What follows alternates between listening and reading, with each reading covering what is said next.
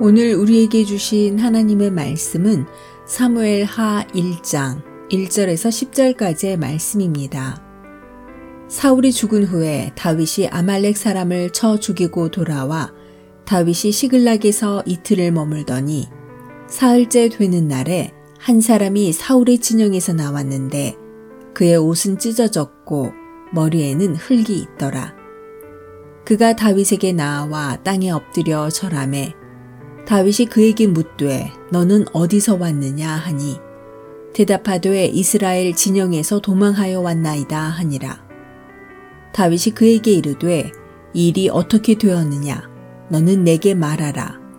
그가 대답하되 군사가 전쟁 중에 도망하기도 하였고 무리 가운데 엎드러져 죽은 자도 많았고 사울과 그의 아들 요나단도 죽었나이다 하는지라. 다윗이 자기에게 알리는 청년에게 묻되 사울과 그의 아들 요나단이 죽은 줄을 내가 어떻게 아느냐?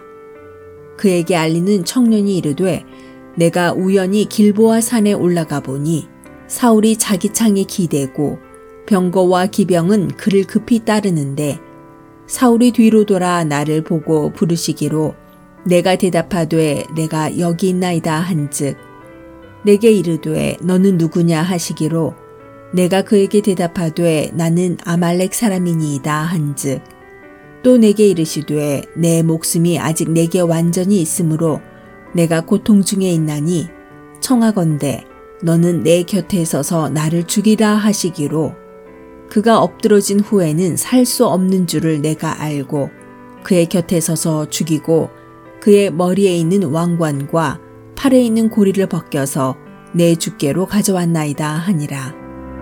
아멘. 안녕하세요. 수요 묵상의 시간입니다.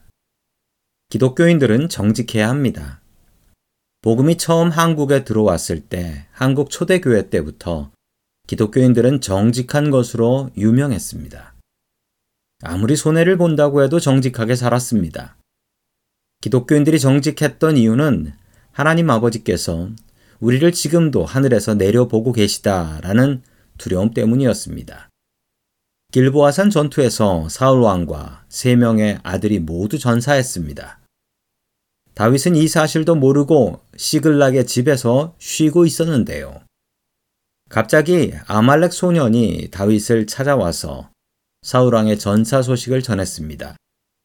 이 소년은 길보아산 전투에 참여했던 외국인 용병이었던 것 같습니다.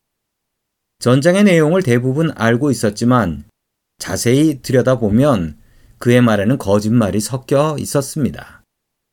아말렉 소녀는 다윗에게 거짓말을 합니다. 자신이 사울왕을 죽였고 그 증거로 사울왕의 왕관과 팔찌를 가져왔다라는 것이었습니다. 다윗이 그 왕관을 쓰고 팔찌를 끼게 되면 그 순간부터 이스라엘의 왕이 되는 것이었습니다. 정말 중요한 물건을 아말렉 소년이 다윗에게 가져온 것입니다.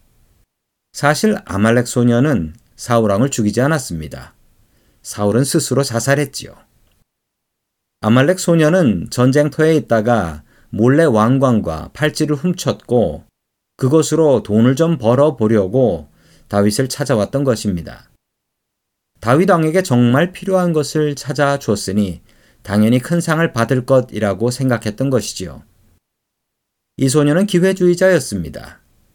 이 거짓말로 손해보는 사람은 어쩌면 아무도 없을 것입니다. 자신이 거짓말로 돈 좀 벌어보려고 생각했던 것이지요. 그러나 끝내 이 소녀는 자신의 거짓말 때문에 다윗에게 죽임을 당하게 됩니다.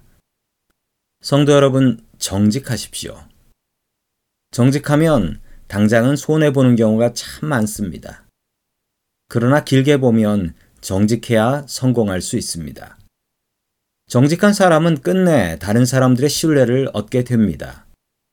정직하게 살아서 손해를 보게 되면 그 손해는 하나님께서 분명히 갚아주십니다.